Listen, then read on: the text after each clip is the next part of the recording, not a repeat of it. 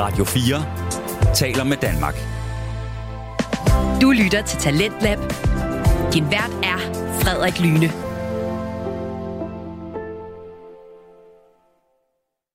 Velkommen tilbage til time 2 af Talenter på Radio 4, programmet, som præsenterer til de bedste og mest underholdende fritidspodcast. Vi hørte sidste time en utrolig nørdet, men dog passioneret snak i fritidspodcasten Nørd Snak med Mads Nørgaard og hans gæst Kasper Påske, hvor de talte om den japanske anime-serie Naruto Shippuden. Og vi blev jo ikke helt færdige med afsnittet i første time, så jeg synes at bare, at vi skal vende tilbage til afsn- aftens afsnit, hvor vi lige skal have afslutningen, hvor det skal handle om noget, som, ja, igen, det er ganske unikt, men det bliver kaldt en selvmordsjutsu. Det er det, vi skal høre om nu. Her kommer Nørd Snak. Men noget totalt urelateret, ikke? Og som ikke har noget med noget godt eller skidt, noget jeg undrer mig over. Mm-hmm. Virkelig, virkelig undrer mig over. Mm-hmm. Hvordan i al helvede træner man selvmordsjutsu? Fordi jeg kan, jeg, kan lige, jeg kan lige nævne to, der har nogen. Faktisk tre. I know. Du, du ser andre, du ser YouTube-videoer, hvor andre har gjort det. Det er sådan en one-time ting at gøre det i hvert fald. ja, men så, så har du set, hvordan de andre gør det. Og Ja. så kan du, så hvis du Kakashi, kan du efterligne det. For jeg, jeg, jeg, jeg kan nævne... Kakashi? Nå, jeg går nok copy, ja. Copy. Ja, og sådan tænkte oh, nej, Okay, copy. det er teori. Hvis, hvis der var YouTube, Mm. kunne Kakashi så... Og selv YouTube bare, bare Og være scanne hele lortet. nu kan jeg bare alt. Ja. Nu kan jeg alt. Men, men han siger jo, han har kopieret over 1000 jutsu jo. Ja, ja. jo men, det eller andet. men tror vi, han kan det bare på en video? Vil han kunne det? Måske. Ja, jeg ved det ikke. Ja. Men det kunne være Men sjovt, han kunne. det sjove er, ikke? Altså, jeg kan, jeg kan nævne tre selvmordsjutsu lige umiddelbart. Ja. Der er The Seal of Death, som øh, tredje Kagen man bruger på Orochimaru, og som Minato bruger på Ninetales. Så er der Daidas super eksplosion. Men det er jo ikke rigtig en... Altså, det er jo ikke en jutsu. Det er bare en, der er sådan... Nu spiser jeg noget, og så eksploderer det. Så Men altså, altså han, han eksploderer sig selv i sådan en kæmpe nuke. Ja, ja, men det det, er vel ikke...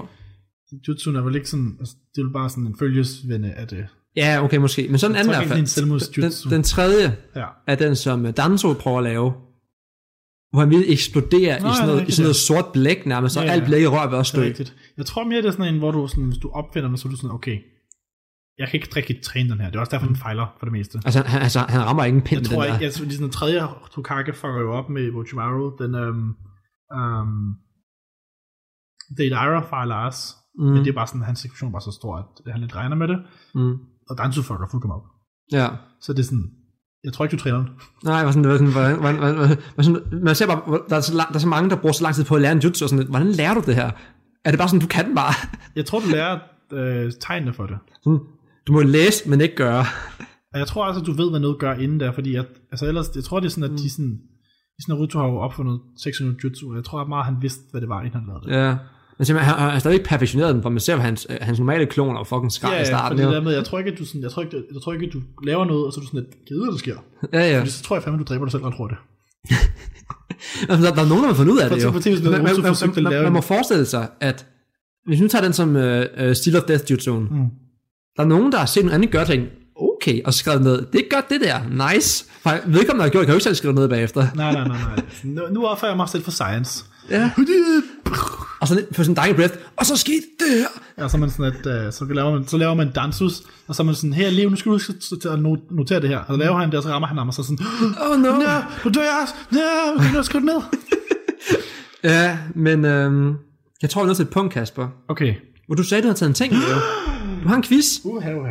Okay. og jeg er meget bange for at fejle den quiz her. Det var alt, det kunne blive til i denne omgang, og jeg håber virkelig, at I nød det. Uh, se med næste gang, som er den sidste gang, part 3 af Kasper og jeg, der snakker om Naruto Shippuden, hvor vi blandt andet får den quiz på banen, som han jo har forberedt, hvilket jeg var super glad for, at han gad at gøre.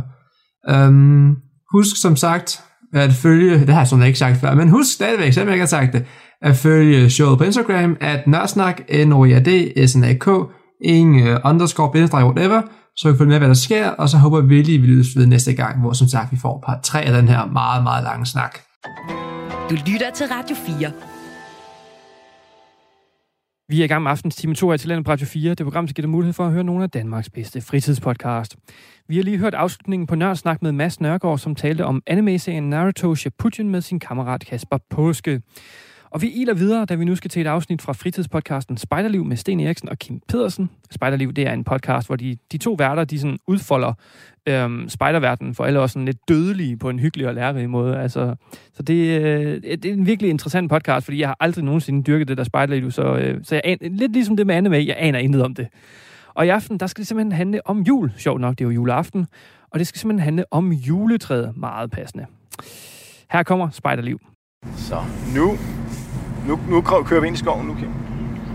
Jeg har lidt tænkt, altså sådan en øh, vinterskov, det er altså noget sørgeligt syn. Tænker, vi laver sådan en halv, Halvulovlig parkering her. ulovlig er måske også et stort ord, ikke? Men øh, En kreativ, en kreativ. kreativ bogført parkering. Ja. Det kan godt ske, vi lige... Øh... Sådan, så er vi her. Nu går det løs. Åh. Jeg er jo lidt øh, spændt på, hvad det er, vi skal. Jeg har fået ret lidt at vide her, hvad vi skal i det her afsnit. Altså, det eneste, jeg ved, det er jo, at du har bedt mig om at lave to stykker musik. Ja. Hvad hedder afsnittet? Jo, altså jeg har fået på det bedste navn nogensinde, Kim. Øh, titlen Rundt om juletræet, ikke? fordi det handler om de granarter, man tager ind i hjemmet. Måske som juletræ, Ja, eller som juledekoration. det handler om julet. Okay, Ja, og vi går rundt om juletræet. Det er sådan lidt en dobbelt... Ja, du har, du har fattet. Du har fattet den, ikke? okay, okay. Øh, kan- Skal vi ikke lave titlen så? Jo, øh, lad Så, os så kommer øh, fanfaren her. Ja. Afsnit nummer 48. Rundt om juletræet.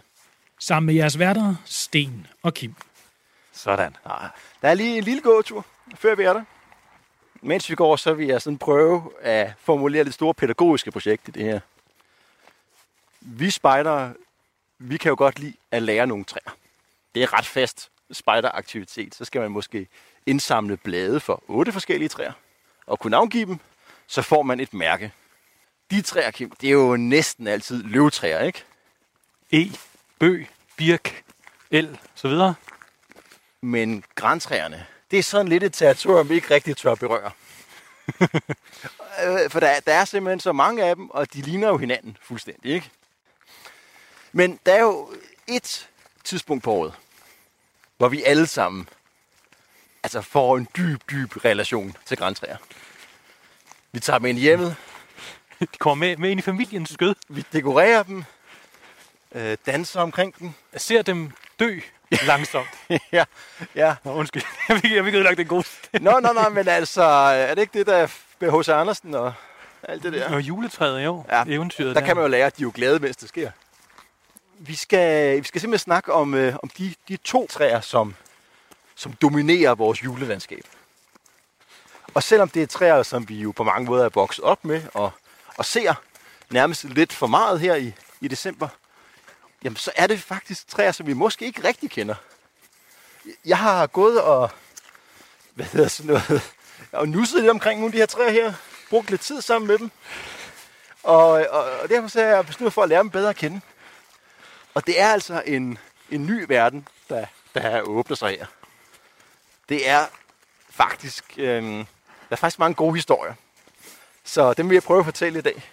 Jeg kunne også godt tænke mig lige at aktivere lytteren lidt. Så kære lytter, nu taler jeg direkte til dig. Prøv lige at kigge rundt i stuen. Se om du kan finde en adventskrans eller øh, en juledekoration. Der skulle du meget gerne kunne se, at granen har sådan lidt, lidt øh, blåligt skær. Det er meget mere blåt, end det du er vant til ude i skoven. Prøv lige at kigge på det. Fordi det er den her lidt blålige græn, som det skal handle om her i det første del af podcasten. Vi, altså, vi skulle måske lige sige, altså, du har hævet mig midt ud i den her noget triste vinterskov. Nu er vi kommet til øh, noget, der er en lille smule grønt. Lad os gå derind. Yes. Så, oh, for søren. så kan du lige øh, prøve at fortælle mig, hvad du kan se her lige om lidt. Ja, hvis jeg skal sige, hvad jeg kan se, så Ja. kan jeg jo se noget, der ligner en, øh, en grænplantage, altså græntræer, der står på række. De er meget høje. Og så kan jeg se, at øh, det er som om, der er nogen, der har taget alle grenene af dem. De ser meget, meget, meget forfjusket ud. Det er rigtig mange, faktisk alle sidegrenene, dem her. Hvor, hvor er sidegrenene? Ja, de ligger nede på jorden. Det ligger nede på jorden. Jeg ved ikke om dem alle sammen, men i hvert fald en god portion. Men hvis du lige kigger på dem, nu har vi fundet en, der ligger nede på jorden her. Det er jo som om, at øh, spidserne er væk. Altså okay, så man har simpelthen sidegrenene og så spidserne på grenene. Ja. De er også klippet af. Og hvor er de henne nu, Kim? De er i Østeuropa. I Østeuropa. Eller måske, måske i din lokale superbrugs. Det her, det er en, øh, en skov, hvor der er plantet den type øh, græn, der hedder, eller man kalder for nobilis. Aha. Så Ja. det er Nobilis-græn, det her. Når I er ret høje. i, i butikken, og I kan måske også kigge på jeres eget adventskrans lige nu. Det er en, en græn, der er blålig. Det er en græn, som er, nålen er meget bløde. Ja, Okay, ja. ja den stikker jo ikke rigtigt. Græn, græntræernes bamse. Den vi kender det. kram. ja. Og så er der jo et andet spørgsmål, der kunne ramme en, når man går rundt her, ikke? Og det er, hvem har klippet grenen af? Altså, det, det er ikke grævlingen eller, eller jorden eller et eller andet. Jeg tænker, jeg tænker det, er, det kunne godt være dig. Ja, det er simpelthen mig.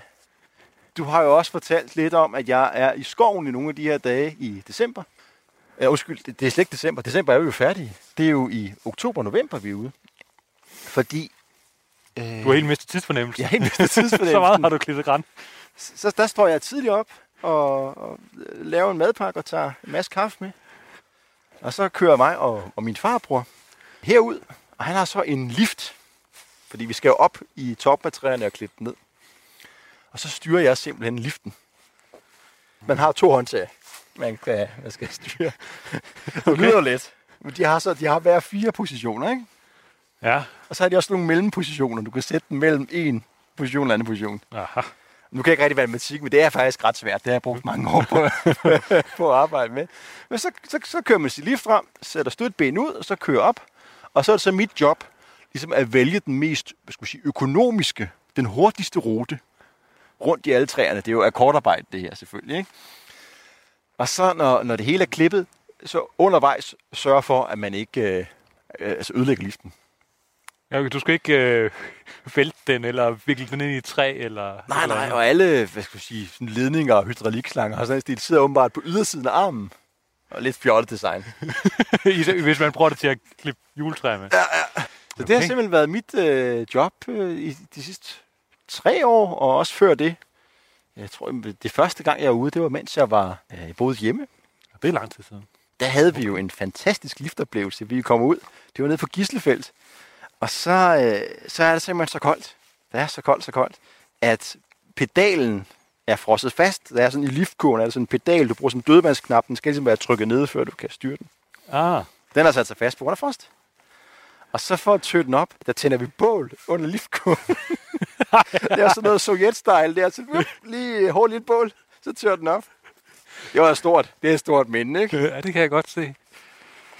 Det sjove er, at når man første gang er på sådan en lift, så er man skrækkelig bange for, at det hele falder ned.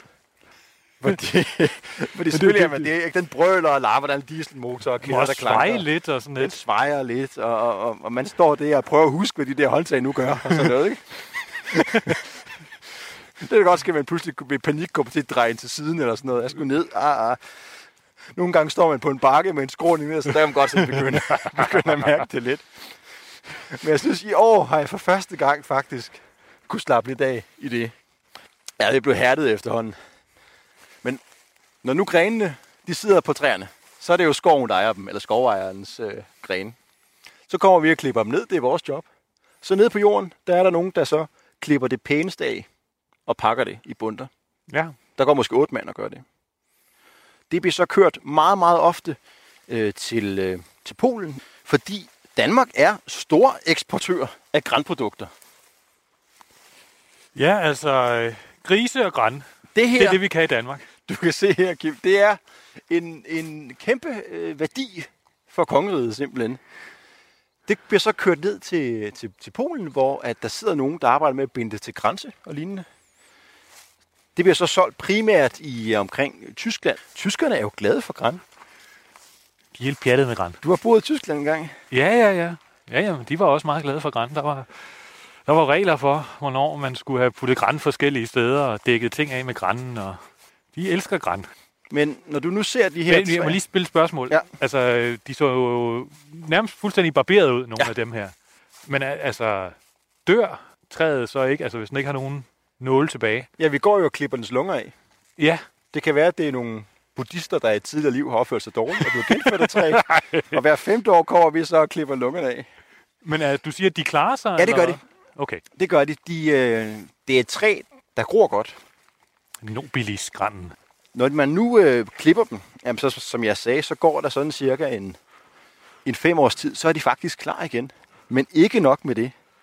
selvom man udsætter dem for den her klipning her, som jo tager en masse energi fra træet, kunne man forestille sig. Ikke? De skal få Ja, ja, ja. kræfter på at sætte nye grene og bliver sat tilbage. Ikke? Så vokser de stadigvæk lige så hurtigt, som en rødgran gør. Nå. Og det er jo helt fordusen. Du kan plante de her skønne nobilisser.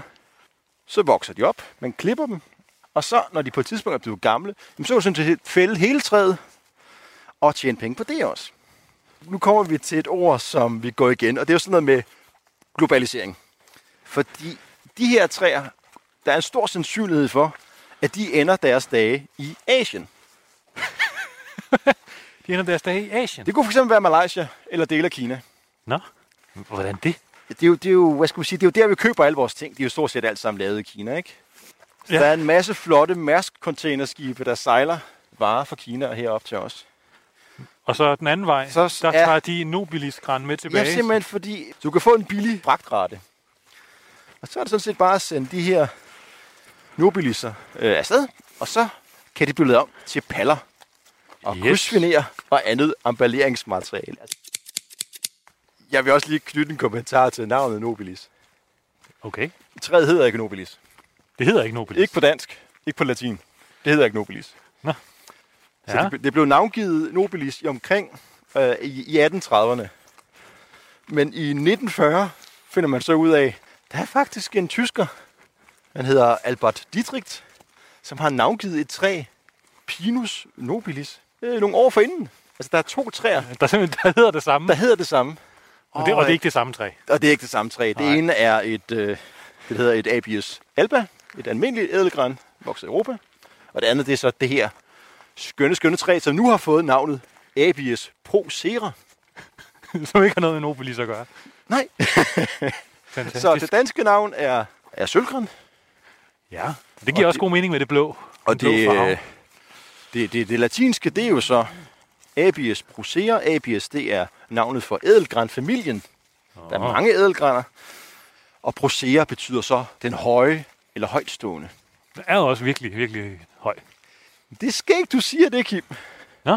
Fordi dem, du har set, er Ja. ikke så høje. Nå, de er ikke så høje. Fordi det er jo skov, det her. Vi skal tjene nogle penge.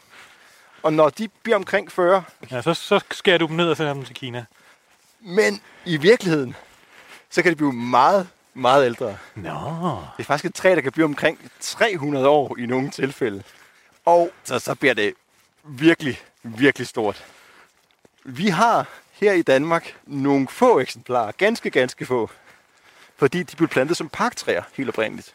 Og faktisk lidt ude for Sorø, så ret tæt på, hvor vi er nu, der står et, der er 122 år gammelt.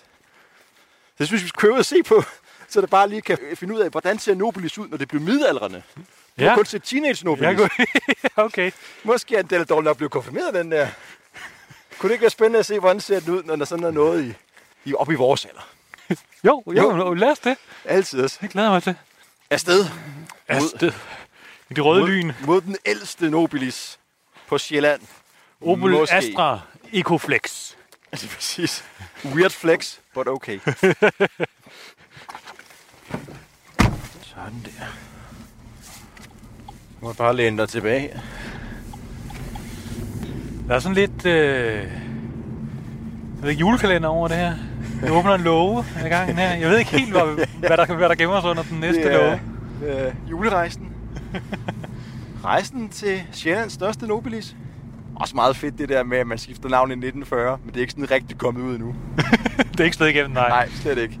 I kan også, hvis I googler Nobilis, hvis I går ind i butikkerne, så Nobilis, Nobilis, det er bare Nobilis. Ja, men, der, men de siger ikke sølvgran. Ja, det kunne man jo sige, det vil være den danske udgave. Mhm. Men det kan også være, at det lyder lidt finere. Jeg Ja. tænker, altså, Nobilis, det lyder... Det kan jeg da huske, også da jeg var lille, der tænker jeg også, ædelgran, nej, det må være dyrt. Ikke? Altså, Ja, ej, det er godt nok flot. Og, og Nobilis, det lyder jo så også bare, det ganger ligesom det hele med to, ikke? Det er godt salgstrik, tror jeg. Det tror jeg også. Guldgran havde været bedre end sølvgran. ja, det er rigtigt. Det var... Nå, ja, der er stigende gaspriser, så vi får kun bronzegran i år. Ja. Vi skal så sætte heroppe. Skal lige finde et sted, vi kan parkere. Det kan være, at vi bare skal parkere her. Det lader til. Det må man gerne, ikke? Det må man gerne. Ser der sådan noget? Hopper vi lige herind. Sådan der. Så. Nu er vi kommet til Sorø. Vi går lige lidt ind af, af en sidegang her, så, øh, så forsvinder bilstøjen. På vej hen til, til den gamle Nobilis, så synes jeg, at vi skal høre historien om, hvordan Nobilis kom til Danmark. Det er nemlig ikke en art, der har vokset af altid. Faktisk har den vokset af ret kort tid. Nu skal vi tilbage til starten af 1800-tallet og møde David Douglas, som faktisk hedder David Douglas, hvis man skal være en af de kuglefyre ude i skovbruget. og Douglas, han er født i Skotland. Nej, det er derfor, han hedder Douglas. Det, det er det. Det er derfor. Ah. Det er ikke fordi, at man udtalte engelsk dårligt dengang. Det er simpelthen den korrekte skotske udtalelse. Ah. Han bliver gartner, men viser et stort talent for noget vildere, altså botanik. Og på et tidspunkt, der er der noget, der hedder det britiske botaniske selskab. De vil gerne sende nogle frøsamlere ud og samle eksotiske frø ud i verden. Og der siger han ja til at rejse til Kina for at samle frø. Det bliver så i sidste øjeblik lavet om til det nordvestlige USA. Der er lidt bøvl med Kina. Tag den næstbedste. Så nu kan vi forestille os, at vi er her, Kim, på grænsen mellem det moderne Oregon og Washington State. Ja. Øh, Dengang var det ikke noget, der hed stater. Det her, det er bare vilde vesten. Altså virkelig vildt. Det eneste, der er, det er Fort Vancouver, vi kan se her. Det kan være kirkegårdsmuren her. Fort Vancouver, det ligger der, hvor det moderne øh, Portland ligger. Og det er ligesom civilisationens udpost. Det er ligesom du forestiller dig med, med palisader og tårne og cowboy og indianer og alt det der, ikke? Herinde, der lever folk af primært pelshandel. Flygt nogle dyr, tag deres skin, sælge det. Douglas han kommer så. Douglas. Husk det. Douglas han kommer og begynder at samle ind. Og han er en, en fantastisk frøindsamler. En fantastisk frøindsamler. Ja, ja, altså, Hvordan får man den titel? jamen, altså, ge- gennemsnitslevetiden som frøindsamler, den er ret kort. det er meget farligt job. Men holder måske maks et år. Jo, jamen, det er jo... Øh, altså, dels så er der sådan lidt bøvl med de indfødte og de nysekommende, ikke? Der er sådan lidt, hvem skal egentlig bo her i fremtiden?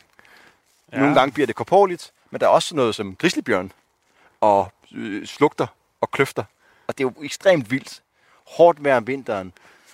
Alt det her, det klarer Douglas, og han klarer det endda fantastisk, når man tænker på, at han skal ud og lave herbarier. Altså han skal tage en plante, tørre den, tage en frøstand, tørre den i papir, og så holde det papir tørt, indtil han kan komme hjem igen i 1800-tallet. Det er jo egentlig sådan noget fantastisk, at han kan være så effektiv. En dag, der kommer der en, øh, en høvding fra Chinook-folket ind. Han hedder Chumtalia. Øh, han bor lidt over, op, ad, op ad floden, og der tager Douglas med, fordi han har været der om foråret. Han har set en masse spændende planter, men de sætter jo ikke frø om foråret. Nej, selvfølgelig. Nu er det blevet efterår. Du vil jeg gerne tilbage. De laver en handel, som Charlie bliver hans guide, og de sejler nu op af Columbia River, ligesom vi gør nu. Kommer vi op af Columbia River. Chinook-folket, de er primært øh, fiskere. Der er en masse laksefisk i den her Columbia River. Men de kender selvfølgelig også øh, lokalområdet godt, så de er gode guider. Og nu, hvor vi har rejst hen til Chumchalias landsby, der skal vi så ud og bestige nogle bjerge. De Douglas han vil gerne bestige nogle bjerge. Der kan jo være nogle nye spændende arter deroppe. Og så, mens han går i de her store nordvestamerikanske skove, så pludselig så ser han et træ, han aldrig har set før. Det er mægtigt. Det er nærmest nobelt, ædelt træ. Og man skal forestille sig, at vi står her på bjergskåning, og så er det bare fyldt af dem. Her har du det, Kim. Wow. Her står det. Vil du prøve at beskrive, hvad du ser her? Jamen altså, det er jo et græntræ, der er altså tykkere end, end sådan et standard bøgetræ. Mhm. Og så er det ellers bare højt. Ja. Altså, det, det er rigtig højt. Og de højeste i USA, de kan blive, det højeste, der er målt, det har været 85 meter højt. Så det vil sige, at du kan gange det med, med to, det der, ikke? Ja, ja, det, ja, det er vel en 40 meter eller sådan noget. Ja. Det ser Douglas og tænker, det her træ, det skal jeg have med hjem. Men der er et problem. Og det ved jeg ikke, du så i, i, i et mindre plantage derude. Men så kan jeg sige det nu. Ja, Den sætter kogler på de øverste grene. og, altså, dem kan jeg jo ikke se herfra, de øverste grene. Og når koglerne, det kan vi se her på jorden, når de ligesom øh, kommer ned, jamen så øh, det er sådan en, en masse af skaller og harpiks. Så udtør harpiksene, og så bliver koglerne til sådan bitte, bitte, bitte små skaller. De ligner sådan en, øh, det ved jeg ikke, sådan en, øh, en, en negl. Ja. Der ligesom er en kæmpe negl. Og når de så bliver sluppet op fra toppen der, så, så flyver de lidt ligesom helikopter, eller hvis du har et, et ahorn, eller noget, de, de der, Yes. kan, kan køre rundt og rundt og rundt. Ja, det er meget med at få taget nogle billeder nu. Du kan bare, mens du tager dem, så vil jeg lige fortsætte den betagende historie her. Hvordan skal Douglas få de her kogler ned? Han har en lille økse med. Det, det er rimelig dumt. Det går ikke. Så prøver han i desperation at tage sin riffel og skyde en kogle ned. Men det er simpelthen for højt. Han har sådan nogle havlskud, så de, øh, de bliver bare opløst.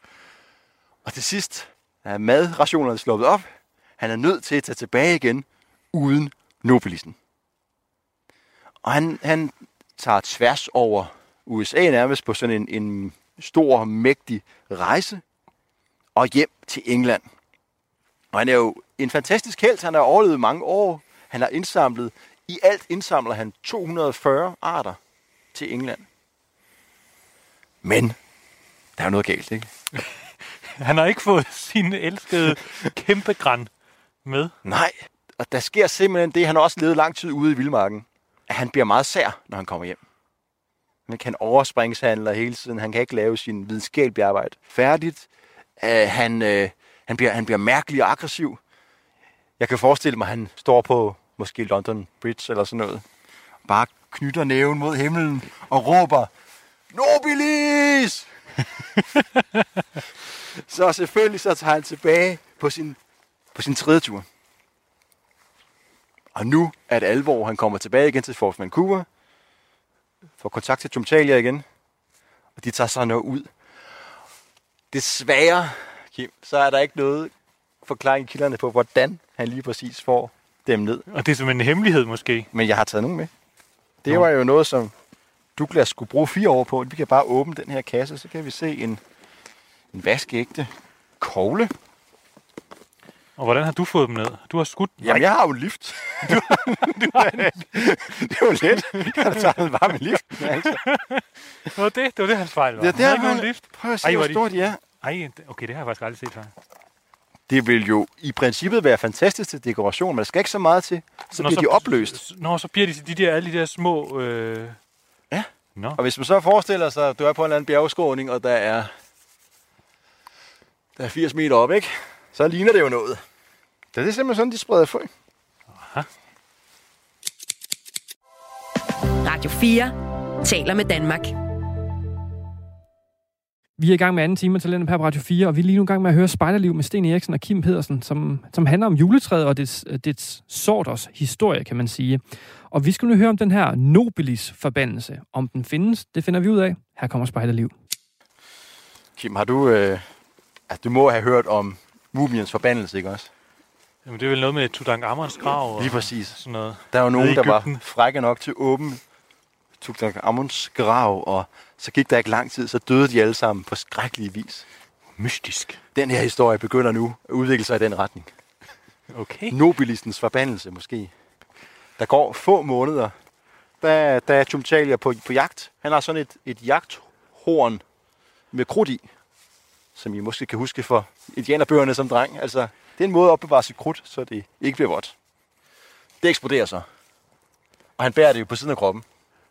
Så han får øh, ordentlige kødsår. Han får et ordentligt kødsår. Ikke nok med det, så går han rundt med sin, øh, sin kniv i den anden hånd.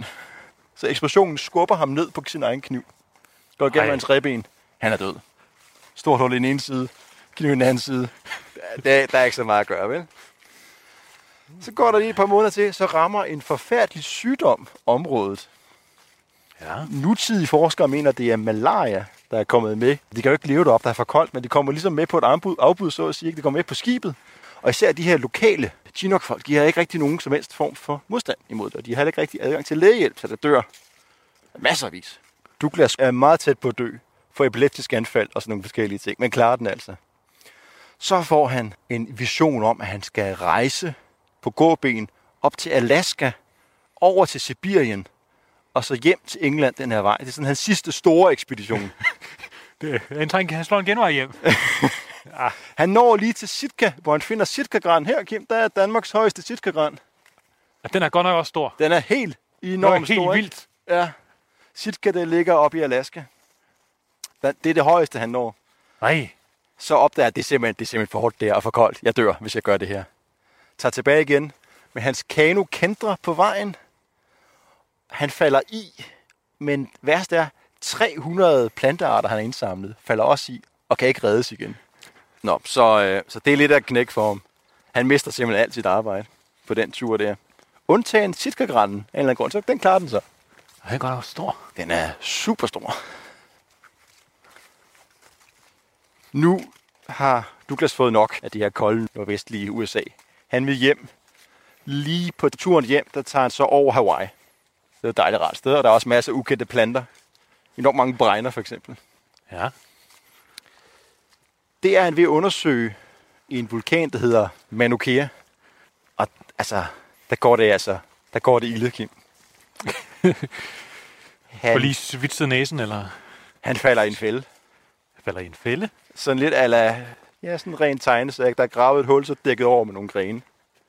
Så falder han derned. Problemet er, at han er ikke alene. Den fælde, den er lavet til at til fange sådan noget vildt tamkvæg, der er Ja. blevet sat ud på Hawaii. Nu er den blevet halvvilde og går rundt for sig selv. Så han falder ned til en tyr.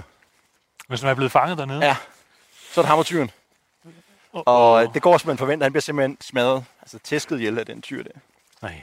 Der er dog nogen, der mener, at det er rovmordere, der har dræbt ham. Og Og, så så, smadret ham ned. livet og kastet ja. det ned for at skjule det.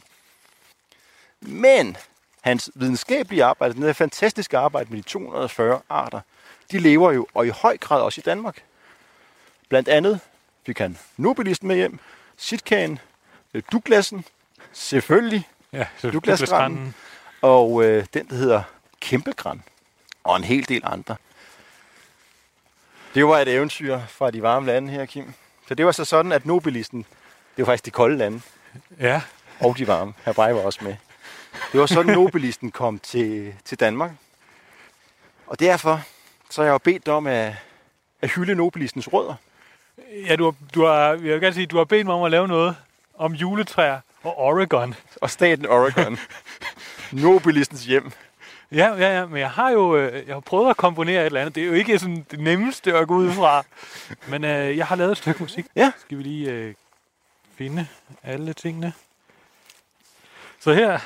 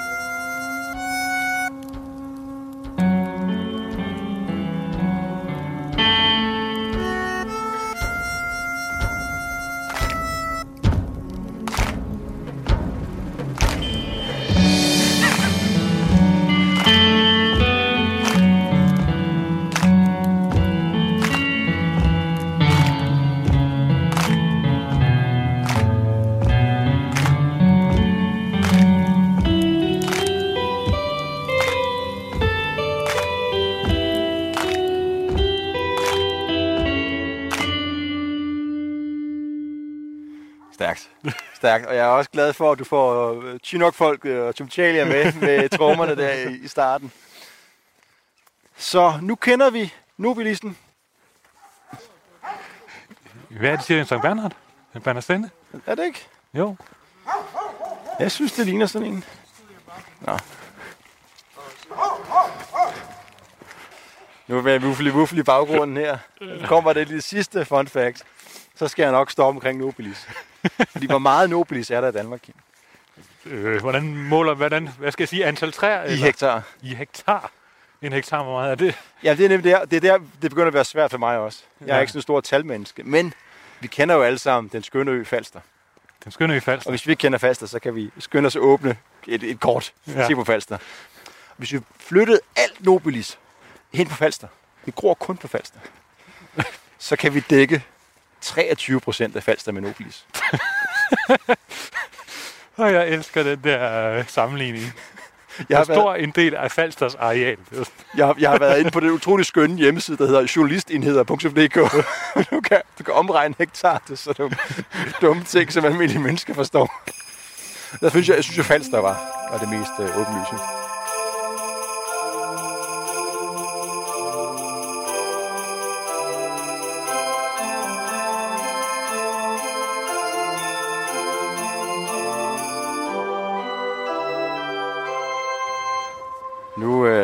Skal have den, øh, den, den allesteds nærværende situationsrapport. Hvor Hvor Okay. er vi? Hvor er vi? er vi? Vi står i, i kanten af, af Sorø Torv, tror jeg. Mm-hmm. Mhm. Og der står et kæmpestort juletræ. Ikke lige så stort som vores, øh, vores meget fine øh, Nobelis-græn, vi lige har været hen og besøge, men øh, fint pyntet juletræ. Og så er der nogle små boder. Folk sælger altså nogle hvad ved jeg, brændte mandler og, og hjemmelavede træskeer og ting og sager. Men der er et særligt bod, vi er interesseret i. Jeg tænker, det er den her om øh, bagved. Så øh, jeg tænker, at der går vi hen, og så, så stiller jeg lige nogle spørgsmål til dem. Nu siger jeg jeg, det er fordi, vi har faktisk kun to mikrofoner med. Ja, ja, ja. ja. Det låner min, Ja, ikke? jeg ja. så holder du styr på lyden. Yes. Altid. Hvis jeg får den her øh, på ørerne, så... Øh, Ja. Ja. Super. Goddag, øh, hvad hedder du? Jeg hedder Frederik. Frederik, hvad, hvad laver du her? Jeg, jeg er i gang med at sælge juletræer til Karl Riese. Okay. Og Karl Riese, det er noget med, det er det danske spejderkorps, ikke også? Yes, vi er blå spejdere. Hvordan er dagen gået? Har, det, har I fået solgt godt i dag? Ja, det synes jeg, vi har fået, fået salgt 4-5 træer. Mm. Det er altså lige de her tre timer. Altid. Hvordan, hvordan er det at sælge træer til folk? Det er meget hyggeligt. Altså, man kan bare stå og slappe lidt af. Og så kommer der en gang imellem nogle folk og har brug for hjælp og kigger lidt rundt. Hvad for et træ er sådan mest populært? Nu har I nogle forskellige størrelser og højder Altså, og den slags. Hvad vil det- folk gerne have? Det er nok nordmandsgræn. Øhm, rødgræn, det er ikke lige så populært, men det er også, der bliver også solgt nogen. Okay. Har, har du en rødgran? Øh, ja, det er nok herom. Okay, ja. Altid. Så der er lige, hvad har I? To, to tre stykker der. Ja, Og så resten, det er nordmandsgran. ja. Det er jo også, jeg tror, det er under 10 procent af danskerne, der har en, en Ja. rødgran. Ja, det er nordmanden, der ligesom er, er Ja. kongen over juletræerne. Ja, det har du helt ret i. Frederik, øhm, altså julen, der skal jo ting jo være, som de, de plejer at være, ikke også? Ja. Og jeg må indrømme, jeg plejer altså at købe det hos min farbror, som har en plantage. Men, men hvis jeg nu skulle købe et hos dig, Ja, kan du ikke finde et eller andet sådan rigtig flot til mig? jo, sådan noget som det her. Ja. Det er sådan for det meste, hvor at det ikke er skævt, og det går meget op sådan skråt, sådan i en cirkel op på en måde. Så skal der også nogle gange være lidt plads under, som til gaver og sådan. Hvad tager I cirka for sådan et der? Det tager vi cirka 170 kroner. Okay. Når jeg nu køber et, øh, et juletræ hos jer, Ja. hvad går pengene så til? De går til spejderløb, de går til lejre og sådan. Ja, alt sådan til, hvad vi nu har brug for mad og drikke. Nu sender vi jo om 8 dage. Ja. Sådan cirka udkommer det afsnit her.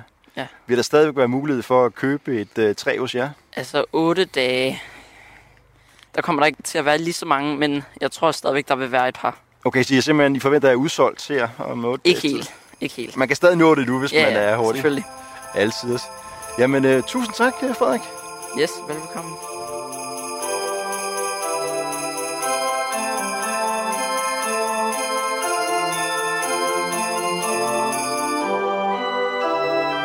Nu har vi sat bilen. Har vi sat bilen, kan man det? Vi er gået af bilen, og vi er... Og, vi- og vi er...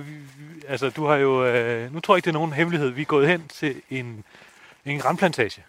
Altså, altså, en, en lille juletræsplantage. ja, ja, man kan holde jul uden adventskrans. Og måske også uden øh, pyntegrønt. Men kan man det uden juletræ? Det er ja. Det store spørgsmål. Det behøver vi heldigvis ikke at gøre. Fordi der er masser af juletræer. De står lige her, ikke? Fint på række. Mm. Vidste du, Kim, at Danmark er i særklasse den største eksportør af juletræer i er det. EU? Det var det, jeg sagde. Gris og græn. Det er det, Gris og græn. Jamen, det... Og og, ting, der starter med GR. ja, ja, ja. og faktisk også noget, altså, Grus er vi faktisk også ret gode til. gris, græn, grus. Gris, græn og grus. Det, det, det, det er vejen til vækst. Ja. Og det, den er god, den der, Kim. Det jeg ringer ind til Dansk Industri, eller det skal Landbrug og. Fødevare, eller sådan noget. Gris, græn, grus. Det er fremtiden. Det her træ, det er de fleste danskers foretrukne juletræ. Og faktisk også øh, de fleste europæers. Den mest købte, det er det, der hedder en øh, nordmandsgræn. Yes. Eller Abies normanniana. Normanniana. Ja. Wow. Og nordmandsgræn, jeg har jo gået indtil jeg var 36 år og troede, at det havde noget at gøre med øh, Norge. Det har det vel også. For det er jo nordmænd i Norge. Ja, ja, præcis. Ja. Det Det viser sig- At, øh, at ligesom at Nobelisten har en, hvad skal vi sige, en, en dyster baghistorie, det vil jeg ikke sige, men en, en farverig og international baghistorie, så gælder det samme simpelthen for nordmandsgranen. Ja. Den er ikke særlig dansk, kan vi roligt sige. Har ikke været her så farligt længe. Det er først efter 1960'erne, at den begynder at blive populær som juletræ. Det er ja. først efter 1990'erne, at det bliver et eksportobjekt, som det gør. Det er faktisk en relativt ny industri.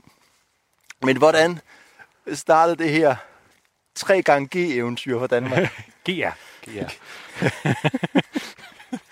ja, Det skal vi, Men, øh, jeg, jeg, jeg, jeg, var lige, fordi jeg var lige i tvivl, fordi øh, du fik til at lyde som om, at den ikke var fra Norge. ja, det er den ikke. Den er ikke fra Norge? Nej. Nå, okay. Og jeg vil, øh, jeg vil fortælle lidt om Alexander von Normann.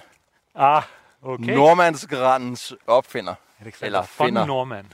Ja, Alexander, han er nogenlunde jævnaldrende med Douglas. Der er ganske få år, der skiller dem. Han bliver noget længere, fordi han ikke... Altså, han, han, han dør ikke i en tyreulykke. han får lov til at få en naturlig død, så han bliver lidt ældre, men de er født nogenlunde samtidig. Han er så født i det moderne Finland. Okay, I, ja. i hvad skulle jeg sige, hvis du går ned øh, syd, Altså ned mod Sankt Petersborg. ned mod St. Petersborg, på det her tidspunkt er det så Rusland. Og resten af Finland er Sverige. Ja, Finland findes sådan ikke rigtigt. Nej, så øh, kommer der en krig, så bliver det hele Rusland. Altså hele Finland bliver Rusland. Det er sådan lidt mere let nu, ikke? Alexanders far var artillerist øh, i den russiske hær, men sønnen, han er jo også glad for planter og botanik og alt det der. Og han kan med sin øh, fars penge i lommen, så kan han tage sig en uddannelse. Og han bliver uddannet på øh, det, der hedder Åbo, eller det hed dengang, det hedder Turku i dag. Der var et universitet. Nu er Finland jo blevet en del af det russiske imperium, og det udvider, altså det er, der er gang i business på det russiske imperium på Og det her kan du lige, tidspunkt. hvornår er det, vi er sådan... Jamen, vi er sådan cirka, lad os på sige, øh, tasken. 1820 eller noget stil. Ikke? Det, Yes. den, den unge Alexander. Så Finland, det er jo et helt nyt land, og der er jo interesse i de her spændende nye arter, man har fundet. Det, dengang er det også lidt fint for, øh, øh, hvad skal vi sige, zarer og konger og kejsere at interessere sig for naturvidenskaben. Det gør en vestlig oplyst og lidt ophøjet, ikke sandt? Man er ikke bare sådan en despot, man giver også nogle penge til folk, der Man samler ved også noget. Man Ja. ved noget, ikke? Ja. Så det kører, og Alexander viser stort talent. Til sidst så er simpelthen så stort talent, at Finland bliver for lille for ham. Flytter til Berlin. Så man måske købe det der von Norman der, så er han øh, egentlig altså balter-tysker. Så der var mange tyskere, der levede i Baltikum på det tidspunkt. Men han snakker tysk. Det er ikke noget stort problem at kunne tage til Berlin og studere. Han bliver ekspert i nogle mærkelige ting. Parasitorme og vandlopper. En vandloppe-ekspert. Det gør han også rigtig godt, ud over planterne. Og så ender det med, at hans store, hvad skal vi sige, meget brede viden skaffer ham et job nede i Odessa, i det moderne Ukraine, der så Ja. ja. dengang var Rusland. Og et stort imperie. Det var et stort imperium. I Odessa, der er der et, øh, et universitet, og der bliver han professor i botanik og zoologi. Også, det er jo øh, dyr. Lige præcis. Yes. Han kan det hele. Dyr og planter. Ja. I den forbindelse, der kommer han ud på nogle forskellige ekspeditioner, faktisk en del. Han finder alt muligt forskelligt. Han finder blandt andet øh, fossiler fra bjergløve og hyæne i Ukraine. Så der har altså engang været nogle andre dyr for lang tid siden. Men den ekspedition, vi skal snakke om nu, der skal vi til Kaukasus. Faktisk nærmere bestemt Georgien. Georgien. Georgien ligger lidt træls, fordi syd for, der er, der er Perseriet og osmanerne. Og så nordpå, der ligger Rusland. Det, det er så lidt synd for Georgien. Ikke? Klem lidt. De er klemt lidt nogle forskellige interesser. Det ender med, at man ligesom laver en aftale om, at Rusland skal beskytte dem, og så den aftale bliver så lidt mere bændende, hvor det bare er Rusland ligesom som snupper en ret stor del af Georgien. Så nu er Georgien også russisk, og man skal undersøge de her spændende planter. Der skal skal få nordmand så ned og undersøge det. Den rejser ned langs Sortehavet og går så ind i det område, der hedder Abkhazien. De her abkhazer her, de synes ikke så godt om det nye øh, russiske styre. De er sådan lidt nogle selvstændige typer, kan man sige. Og, og så derfor så øh, må, for Norman, han må altid have et øh, gevær med, når han laver undersøgelser. Han har sådan en ret stor livvagt. Der er faktisk syv livvagter. Ja. Fire kosakker, tre soldater. Og det, det, skal, det, er, det er meget fornuftigt, fordi øh, de dør simpelthen alle sammen, livvagterne. De, de dør alle sammen. Fire dør af sygdom, to bliver skudt af opkasserne. Så det var Nå. godt, de havde dem med. Så det var sådan lidt voldsomt. Nu går de så sydpå, ned til et bjerg, der hedder Sarkonia. Og på den her bjergskråning, der ser han så et meget højt, meget smukt træ. Juletræer, når vi ser dem, de er jo maks, hvad skal jeg sige, mandshøjde, nogenlunde, ikke? Det er fornuftige juletræer. De kan faktisk blive 40 meter høje. De kan også blive 40 meter høje. Ja, og, og der er de her store, uberørte skove. Men, men altså, i, nu ved jeg ikke, øh, hvordan det så bliver, når det bliver 40 meter. Øh, Altså, altså, Nordmands græn. Altså, vi er jo vant til, at den har de der meget, meget sådan fine, spredte grene, som er nem at hænge, øh, hænge julepynt på, ikke? Men jeg har faktisk, jeg må være svar skyldig. Jeg kan simpelthen ikke huske, at jeg nogensinde har set et, Et juletræ, der har været større end... Nej. Øh, jeg tror, mange af de juletræer, man tager ind i byer, er slet ikke nordmandsgræner. Altså, det er nogle Nej, de, andre er, typer de, de græner. store, man sætter på torve, som Ja, ja, vi lige ja, ja. så, det er ikke Nordmands græn. Nej. Nå, hvordan er de så ind til her, de her nordmandsgræner? De er simpelthen de er vokset i Europa en gang, og så er istiden kommet og presset dem tilbage. Helt vejen ned Til Abkhazien. til Abkhazien. Er faktisk Aha. Endnu mere sydpå. Vi er nede ved Sarkonia-bjerget nu. Vi er lige, Nå, okay. Ja, nu, han, bliver ikke, han bliver ikke skudt på så meget længere. Nå, okay, nu er han kommet igennem Abkhazierne. Det er, mere, det er mere fredeligt nu. Da de så stået der, så blev det varmere igen. Nu er der jo subtropisk klima dernede. Så er de så rykket op i bjergene. Så det er sådan en lille refugie, kalder man det.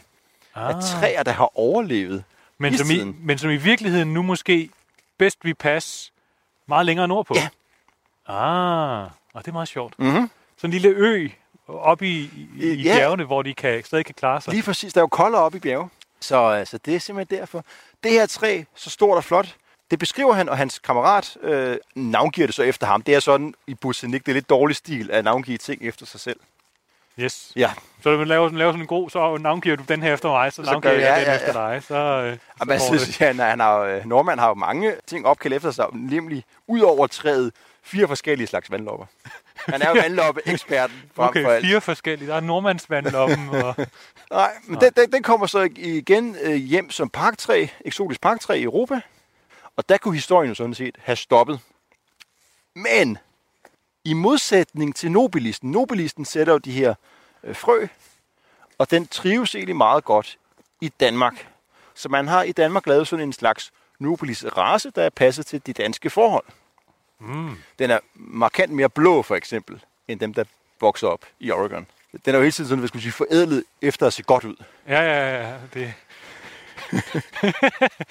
det er ligesom hunde, ikke? Jo, jo, jo, ja, lige præcis. De skal enten se ud eller kunne noget bestemt. Ja, Okay. det er så åbenbart sværere med, med det her sådan, øh, nordmandsgræn. Er der nogle ting, der er nemmere at forædle? Ja, Det var sjovt.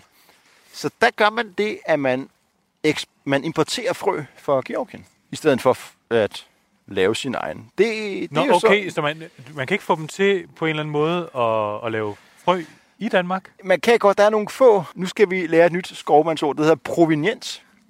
Proveniens er jo egentlig næsten, hvad skal man sige, bare skovens avlstyr på en eller anden måde. Ikke? At du har de her øh, grene her, de her træer, den her træer her, ser rigtig godt ud. Det er dem, vi skal avle på. Nu samler vi Kun, koglerne ind for dem. kun fra dem? Ja. Okay, yes. Og 80% af alle nordmandsgrænder i Danmark, de har deres moderskov nede i Georgien. Hvor altså, de, ligesom, de har startet livet som grænkogle på en eller anden smuk bjergskråning dernede. Og øh, hvordan får man så grænkoglen fra modertræet og ned på jorden, så man kan eksportere til Danmark? Øh, jo, det er jo sådan et øh, tilbagevendende problem med de her graner, ikke? Hvordan får vi koglerne ned? Man gør simpelthen det, at man klatrer op. Ikke? Så der er nogle folk i Georgien, hvis job det er at tage en klatresel på, klatreræb, og så klatre op øh, til grænkoglerne og få dem ned igen. Så øh, 8 ud af 10 danske juletræer, de er simpelthen øh, startede deres liv som håndplukket frø fra Georgien. Og de siger, det er stadigvæk sådan, man har simpelthen ikke kunne lave Nå, træer men, i øh, Danmark, de vokser kan... jo op i træer i, i bjergene. Jamen, de er jo så gode. Der er nogle forskellige grunde til det. Uh, et af det er, de er så gode i forvejen, de der. Og, og det er jo let at købe frøene. Træer skal være ret gamle, før de sætter ordentlige frø. Du kan ikke få Ja. frø, gode frø, før de bliver måske 40-50 år eller noget stil. Så hvis du bare kan købe den, så er det meget lettere.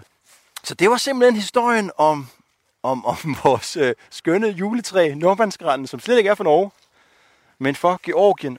Og den dag i dag vil der stadig være masser af folk, der har det job at putte en øh, sikker, sikker rebsel på og klatre op på nogle kogler ned, og så sende frøen til Danmark, så vi kan have Europas største juletræsproduktion. Er det ikke skørt, Kim? Det er meget, meget, meget pudsigt. Vi, øh, vi giver slet ikke georgierne nok, nok tak, men det skal være slut nu. Så vi tak. Ja. Du har øh, fået en opgave. Ja, igen, juletræ og Georgien, sagde du. Det kunne du godt tænke dig noget, noget musik med. Altså, Georgien, jeg ved ikke, om du er bekendt med deres sang- eller musiktradition. Jeg, jeg ved ikke så farligt om Georgien, det må jeg indrømme. Øh, Altså, jeg har jo jeg søgt lidt på YouTube, og, og det er jo noget med noget polyfonisk sang, Aha. som, øh, som de gør rigtig meget i. Og det, altså, det, er ikke, det er ikke noget, jeg er sådan rigtig, rigtig god til. Øh, men det er også noget, øh, altså, det er baseret meget på sådan gentagende rytmer, Mhm. når de bruger instrumenter til, øh, til deres sang. Mm. Sidste gang var det jo højt for træets grønne top, og, og det er det altså igen. Ja. Fordi øh, den er jo, den er jo gammel. Ja. En, slut 1800, okay. Jeg, som jeg husker det. Så, så det er sange, der ligesom er skrevet før, at de her juletræstyper blev holdt. Jamen, ja, Ja. Det, det kan man sige. Men nu hører om I kan høre Georgien.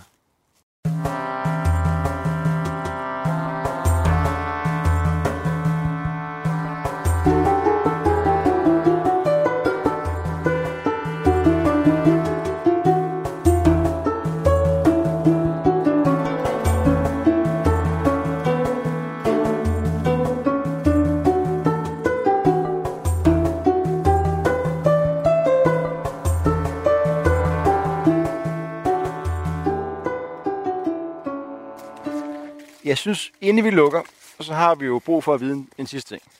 Nemlig, hvis vi beplantede Falster, udelukkende med Nordvandsgræn. Hvor meget, hvor meget vil det så fylde? 53 procent, Kim. 53? 53 procent. Nej, det er også meget. Ja. Så det er sådan øh, mere end dobbelt så meget som med Nobilis. Ja. Nu er Nobilisen jo lidt større, så sådan volumenmæssigt, så, øh, så kan det godt den Ja, vinder. det er rigtigt nok, og der går også mange, altså der går mange juletræer på en øh, bøg, så hvis du, hvis du vejer dem. Ja. Så det er selvfølgelig alt sammen, hvordan man, man Hvordan gør man tallene regner op. ja. Nu håber jeg, at I går ind i stuen der og ser lyset, da den står tændt. Og børnene er så glade, ikke? og de vil åbne gaverne, og, og, og du mindes tilbage til din jul. Og, og så kigger du også lige en ekstra gang på juletræet og på, på adventskransen. Nu, nu kender du dem lidt bedre. Det var vel vores juleafsnit Ja. fra i år. Det skulle rigtig skulle blinde jer i, i spider julestemning. Ja. Åh ja, ja. Så det her, jeg kan med sikkerhed sige, det her, det er, det var Spiderliv podcast. Spider, som du aldrig har hørt det før. Glædelig jul.